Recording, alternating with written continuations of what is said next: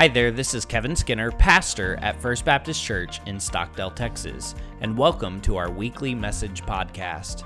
If you live in the Stockdale area, then I would invite you to join us every Sunday morning at 11 a.m. to worship with us in person. You can also check out our webpage at fbcstockdale.org. Here at First Baptist, we are a community church with a kingdom mission, and we invite you to join us on that mission. So, you've probably heard of the children's book, Where's Waldo? where the object of each page is to find Waldo in the midst of the crowd. But have you heard of looking for Nina? Looking for Nina. So, back in 1945, a man by the name of Al Hirschfeld decided to celebrate the birth of his daughter by placing her name in the background of one of his drawings in the Sunday New York Times.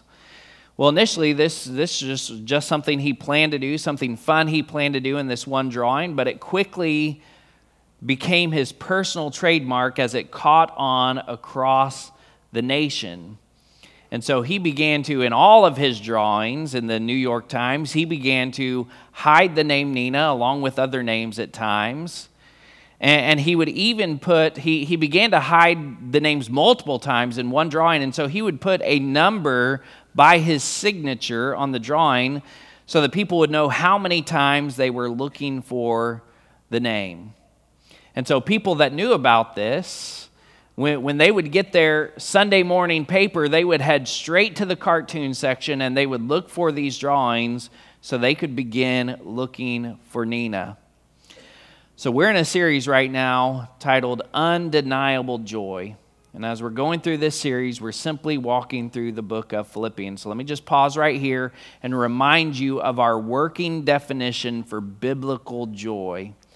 Joy is that good feeling of peace, happiness, and contentment that comes from the Spirit that is at work within us, regardless of the circumstances that are at work around us. And remember, the Spirit that I'm referring to, when I say the Spirit that's at work within us, the Spirit I'm referring to is the Holy Spirit, which is given to every single believer upon the moment of our salvation.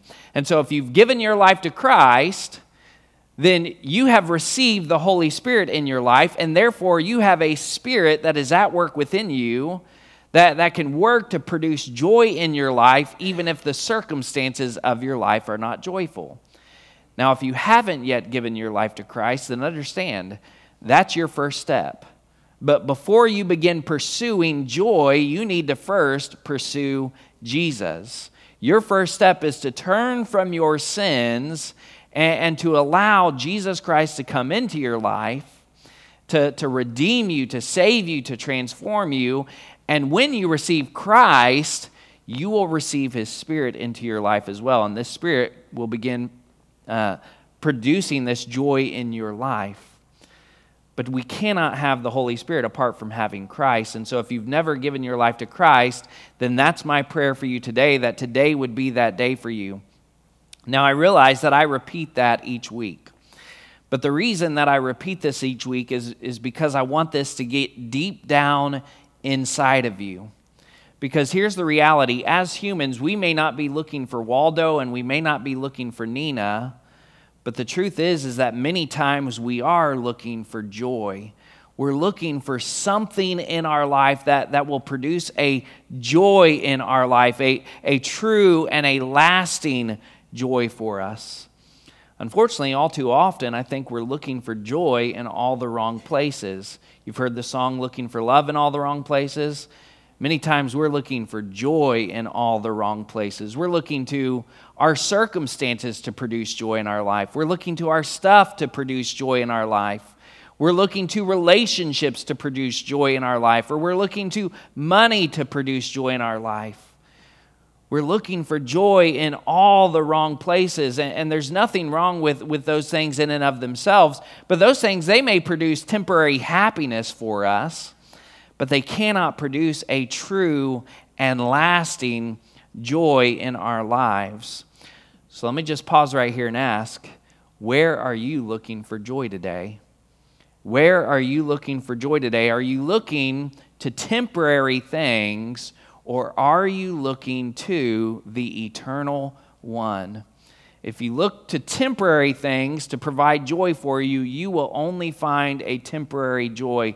But if you will look to the eternal one, then you will find a joy that will not end, a joy that you can walk in even if the circumstances of your life are not in and of themselves joyful. So, where are you looking for joy today? And let me just encourage you look no further than Jesus. Look no further than Jesus. As we look to the book of Philippians, this is a letter written by the Apostle Paul. And Paul is clearly finding joy not in his circumstances, his joy is clearly rooted in Christ. He, he's Paul is in prison while he is writing this letter. And, and, yet, while he is writing this letter, it's clear that he is experiencing joy in the midst of, of prison. So, if you have your Bibles, you can turn with me to Philippians chapter 3. We're going to look at verses 1 through 11 today. Philippians 3, 1 through 11. Now, as you're turning there, I want to remind you of what we looked at last week. Last week, we looked at the end of chapter 2. And at the end of chapter 2, Paul highlighted two men, Timothy and Epaphroditus. These were men that were faithfully serving the Philippian church, they were faithfully serving Christ. These were men whose, who, who were firmly rooted, who were firmly holding on to the word of life. Now, in verse 27 of chapter 2, Paul tells us that Epaphroditus was sick. In fact, Paul tells us that Epaphroditus was so sick that he nearly died.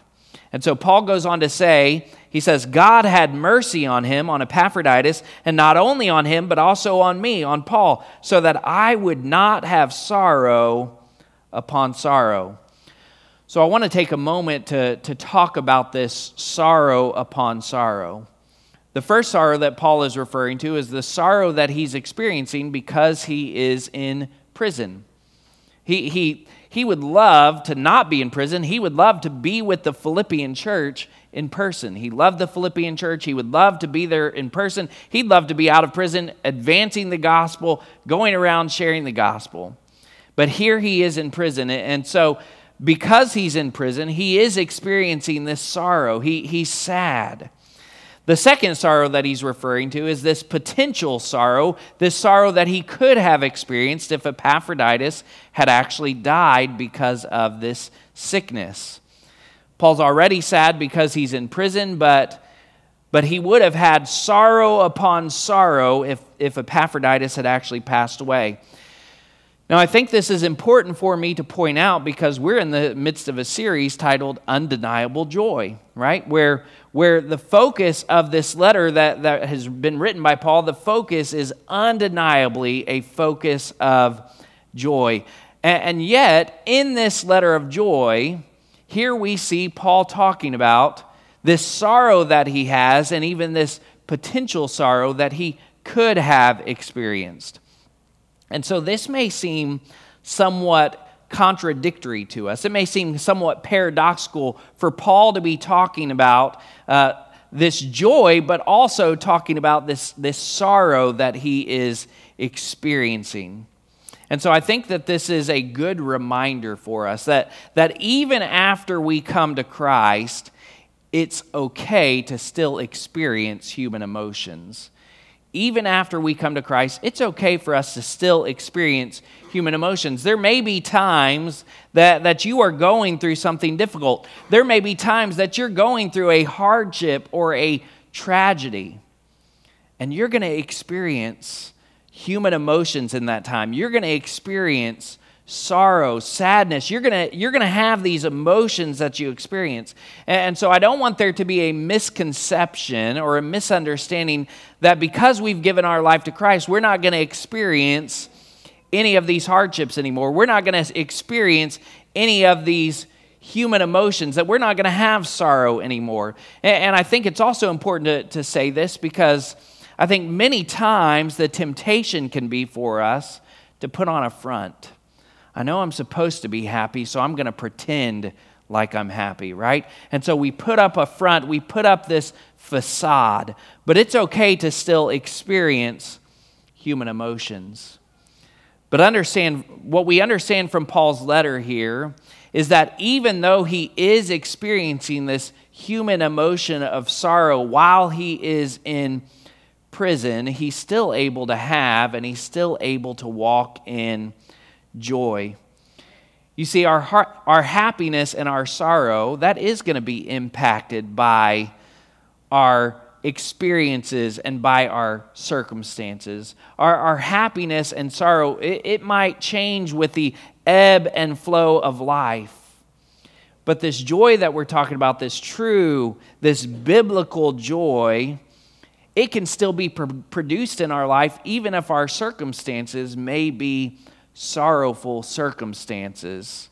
And, this is really what we see happening in Paul's life here in this letter. He's experiencing sorrow because he's in prison, but he's also experiencing joy because of the Spirit that's at work within him, and also because he recognizes that God is still using his time in prison for God's glory and for the advancement of the gospel. So let me pause right here and say this. While, while it's okay for us to still experience human emotions, we don't have to be controlled by our human emotions.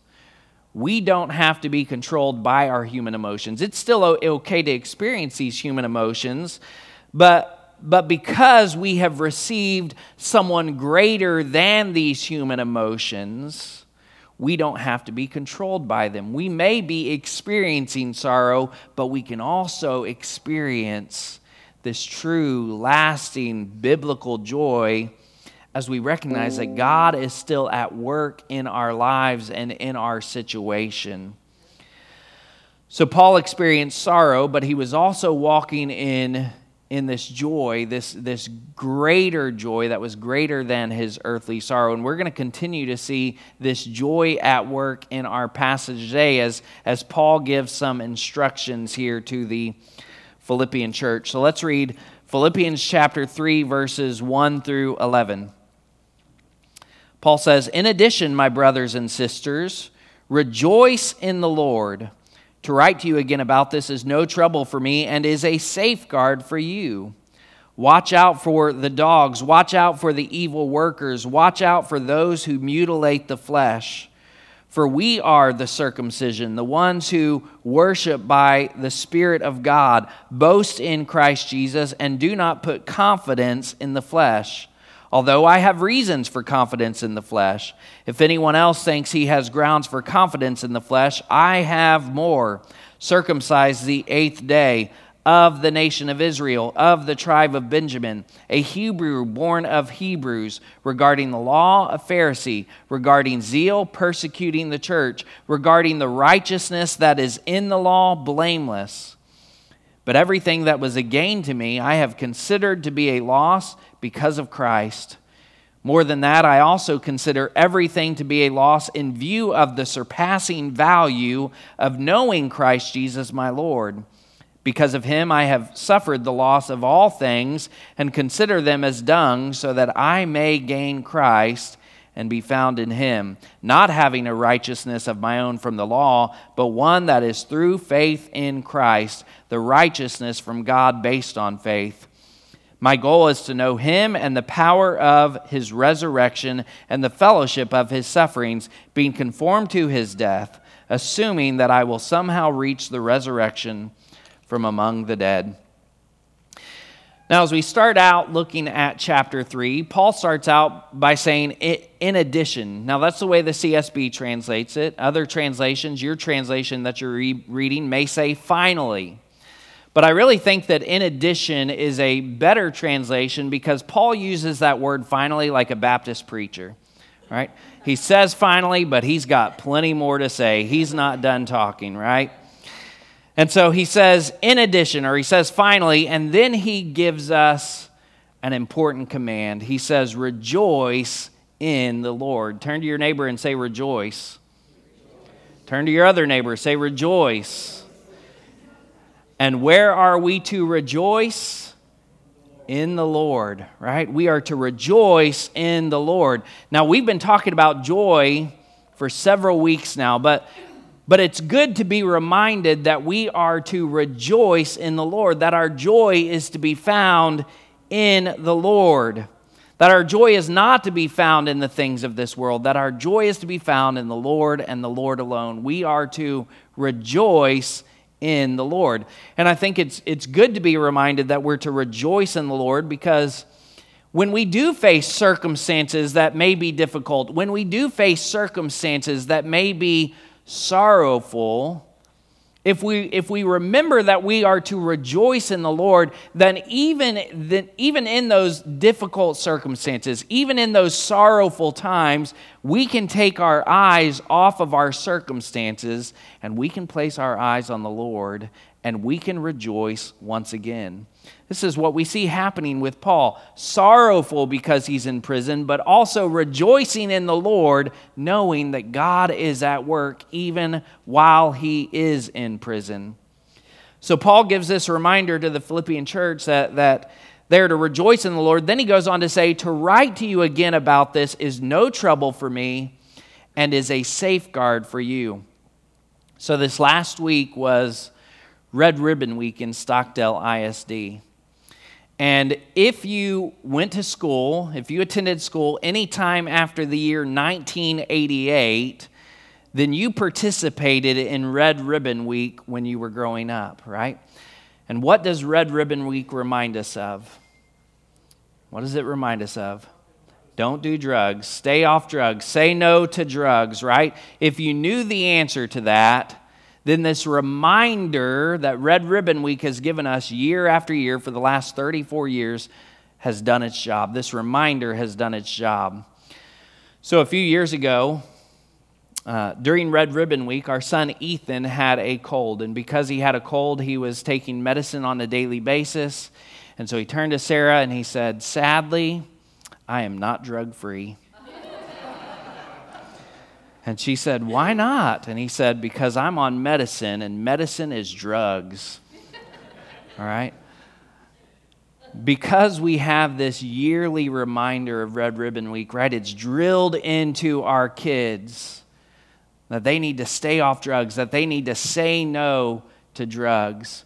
So, Paul gives this reminder to the Philippian church of where we are to find our joy. We are to rejoice in the Lord, but he also gives this reminder as a safeguard to the Philippian church, but, it, but it's also a safeguard to us of things that we are to stay away from, of things that we are to say no to, because these things, they may masquerade as joy givers, they may masquerade as life givers, they may masquerade as salvation givers. But these things do not provide salvation, life, and joy for us. They cannot offer us true joy. So let's take a look at some of these things this morning. First, true joy is not found in false teachings. True joy is not found in false teachings. Let's look at verses 2 and 3 again. It says, Watch out for the dogs. Beware, be alert. Watch out for the dogs. Watch out for the evil workers. Watch out for those who mutilate the flesh.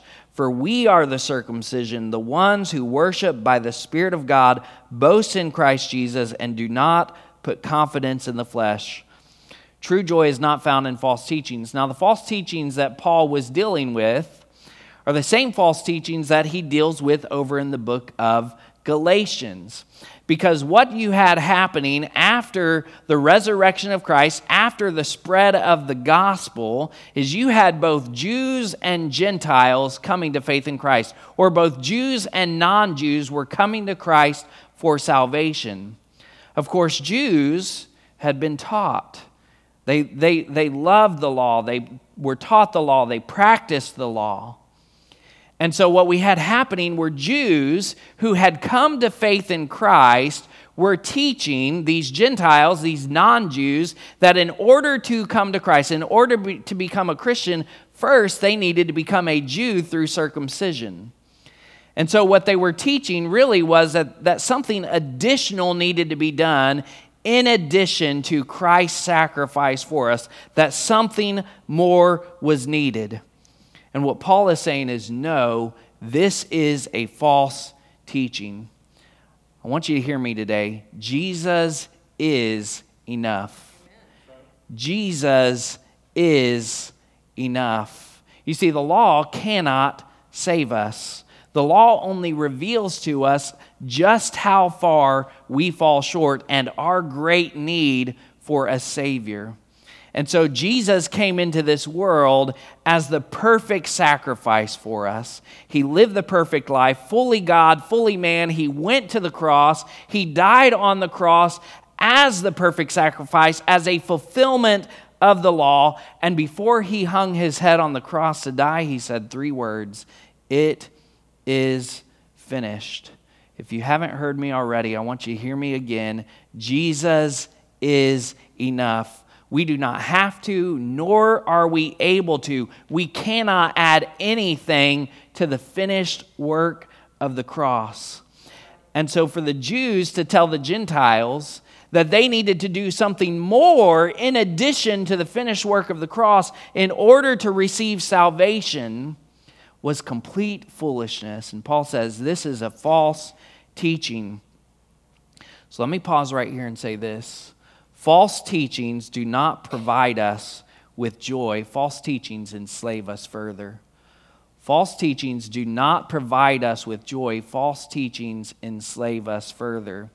Now, here's the deal with false teachings they may look appealing to us and they may sound good at times. We may look at them and believe, man, I am going to get joy out of this.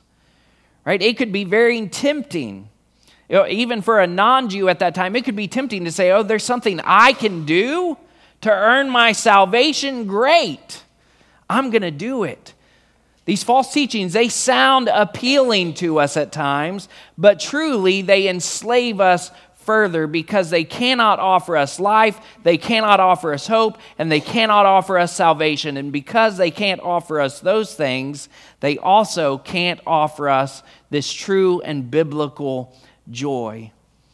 But I'll tell you who can Jesus can, because Jesus is enough. And so we have to be alert. We have to watch out for these false teachings so these things do not get into our lives, deceiving us. We have to stand true on what Scripture tells us, and that is that Jesus is enough. So true joy is not found in false teachings. Second, true joy is not found in our own works. Let's read verses 4 through 6 again. Paul said, Although I have reasons for confidence in the flesh, if anyone else thinks he has grounds for confidence in the flesh, I have more. Circumcised the eighth day of the nation of Israel, of the tribe of Benjamin, a Hebrew born of Hebrews, regarding the law of Pharisee, regarding zeal persecuting the church, regarding the righteousness that is in the law, blameless. Paul is pointing out all of his good works, but he also recognizes that true joy is not found in good works and his own works. So when I was serving as the children's pastor up in Watauga, every Wednesday night we didn't have children's choir or kapal like we have here. We had Awana. Now, if you don't know what Awana is, it stands for Approved Workmen Are Not Ashamed. And just like in Boy Scouts or Girl Scouts in Awana, kids can earn badges not for starting a fire or going camping. They can earn badges for uh, memorizing scripture. But not only that, every week they would earn, earn points for wearing their uniform, for bringing their Bible, for reciting their scripture, for participating in the theme nights. We did whatever we could to give these kids additional points. But I want you to understand, even if they were perfect in everything they did, even if they never missed a single night of Awana, even if they had a perfect scorecard, none of that could provide salvation for them. Now, those were great things to help them learn and, and grow in their faith, but none of that could provide salvation for them because what we've already seen is that salvation comes through Jesus Christ and Jesus Christ alone. I've said this multiple times in our series already, but I want to say it again. Salvation is not something that we work for, earn, or achieve. Salvation is something we receive. It's not something we can work for, earn, or achieve. It's something we receive, and we receive salvation through faith in Jesus Christ alone. As Paul is warning the Philippian church to, uh, against these false teachings, he gives this reminder that, that we can't rejoice in our own works because our works cannot provide salvation to us. Our works cannot provide salvation to us. If Paul were to give us his Awana scorecard, which he kind of does here, he's got the perfect scorecard, right? He, he was circumcised at the right time on the eighth day. He was part of the nation of Israel, the nation that, was, uh, that we see in the Old Testament entered into this covenant with God. He was born into the perfect tribe, the tribe of Benjamin, which is what provided Israel with their first king. He was a Hebrew born to Hebrew parents. He was a purebred. He kept the law. He, he was one of the select few that was selected to be a Pharisee. And just like any good Jew and, and any good Pharisee would do, he persecuted the church, he persecuted Christians. For a Jew, you couldn't have a better scorecard than Paul. Paul had the perfect scorecard. Paul had every reason to have confidence in his own flesh. But Paul understood when it comes to our salvation, there's only one work that is necessary, and that is the work of Christ on the cross. There's only one work that can save us, and it's not a work that you and I can do. It is the work that Jesus did when he went to the cross. I want you to hear me this morning. Your works will never be enough your works will never be enough. It doesn't matter how perfect your scorecard is, your works will never be enough. And so the question is not how faithful are you in, in attending church? How faithful are you in serving in ministries? If you've never given your life to Christ, all of that is meaningless because you cannot work for, earn, or achieve your salvation. Salvation is something we receive through Jesus Christ. True joy is not found in false teachings, and true joy is not found in our own works. Finally, this morning, or maybe I should say in addition this morning, true joy is not found in the gains of this world. Let's look at verses 7 through 8 again. It says, But everything that was a gain to me I have considered to be a loss because of Christ. More than that, I consider everything to be a loss in view of the surpassing value of knowing Christ Jesus my Lord because of him I have suffered the loss of all things and considered them as dung, so that I may gain Christ. True joy is not found in the gains of this world. Now, of course, this is in the context of what Paul has been talking about his perfect scorecard as a Jew. But, but anything that was of value to him as a Jew, as soon as he had that encounter with Christ on the road to Damascus, as soon as he became a, a Christian, as soon as his life was transformed by Jesus, he no longer considered any of that a gain, but now he considered it to be a loss. He considered it to be rubbish. He considered it to be dung. So let me pause right here and say this whatever you might be pursuing in this world, Jesus is better. Whatever you might be pursuing in this world, Jesus is better. If you go into my office, you're going to see uh, my master's degree hang, hanging in a nice big frame on my wall. When I graduated, I, I, wanted to get a nice big frame for it because I worked hard for that degree and I spent a lot of money on that degree, right? So I wanted to get a nice big frame for this sheet of paper right? But, but in comparison to my salvation in Jesus Christ, even though that degree may have value in this world, in comparison to my salvation in Christ, that diploma is trash. It's garbage. It means nothing in eternity. Because when I stand before God on Judgment Day, and when you stand before God on Judgment Day, He's not going to ask for your resume or recommendation letters, right? I'm either going to stand before God having been redeemed by the blood of the Lamb, or I'm going to stand before God in my own rebellion. I'm going to stand before God having been washed by Jesus, or I'm going to stand before God in my own works. I'm either going to be found in Jesus or I'm going to be found outside of Jesus. Those are the only two options for us. When we stand before God, He's not going to look at our works. He's going to look at the finished work of Jesus on the cross and whether or not that's been applied to your life and mine. And so, like Paul says, because I've given my life to Christ, the things that I may have valued in this world, because of Christ, those things are rubbish. Those things do not have value any longer. So let me just pause right here and ask what are you pursuing in this world? What are you pursuing in this world? Money, success, stuff. Again, those things are not necessarily bad things in and of themselves, but if you're pursuing those things, to bring you hope, to bring you life, to bring you joy, then you are going to be found wanting. Because none of those things can offer the life, the salvation, the hope, and the joy that we can find in Jesus Christ. Whatever you might be pursuing in this world, Jesus is better. And when we come to know Jesus as Lord, when we recognize that He's the life giver, that He's the hope giver, that He is the joy giver. When, when we come to Him and Him alone, then we receive the greatest gain that we can ever receive. We gain Jesus Himself. And when we gain Jesus, we also gain all of these other things, including this true and biblical joy that we're talking about. True joy, it's not found in false teachings. It's not found in our own works, and it's not found in the gains of this world. As humans, we're looking for joy, but are we looking for joy in all the wrong places?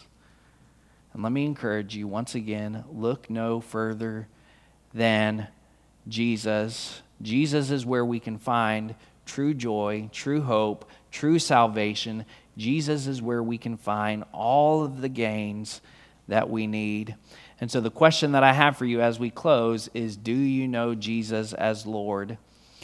And if you don't, then I want to give you the opportunity to respond today. In just a moment, we're going to sing another song. And as we sing this song, this will be your opportunity to respond.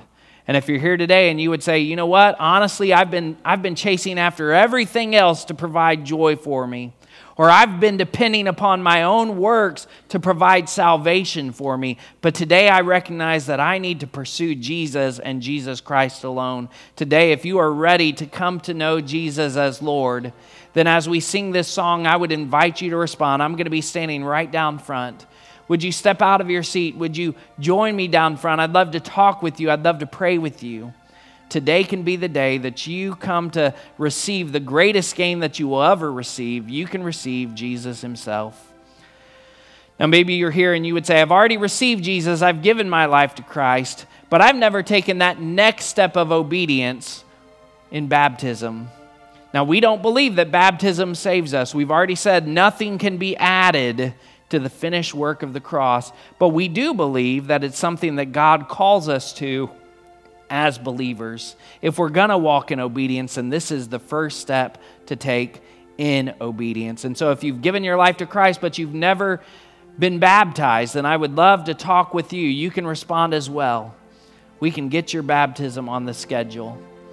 Now, maybe you're here and you would say, I've given my life to Christ. I've been baptized by immersion already. I've been visiting First Baptist Church Stockdale. I know that God's calling me to make this my church home, to, to connect my life with this church body, to be on mission with this church body.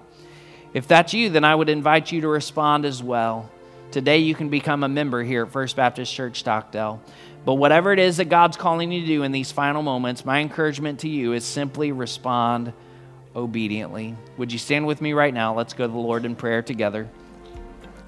Thanks for listening to our weekly message podcast. At the end of every service, I offer an invitation to respond, and I'd like to invite you to respond today. If you'd like to make Jesus Christ your Lord, or if you'd like information about membership here at First Baptist Stockdale, then head on over to fbcstockdale.org/respond. Your response will come directly to me, and I'll follow up with you this week. God bless you, and have a great week.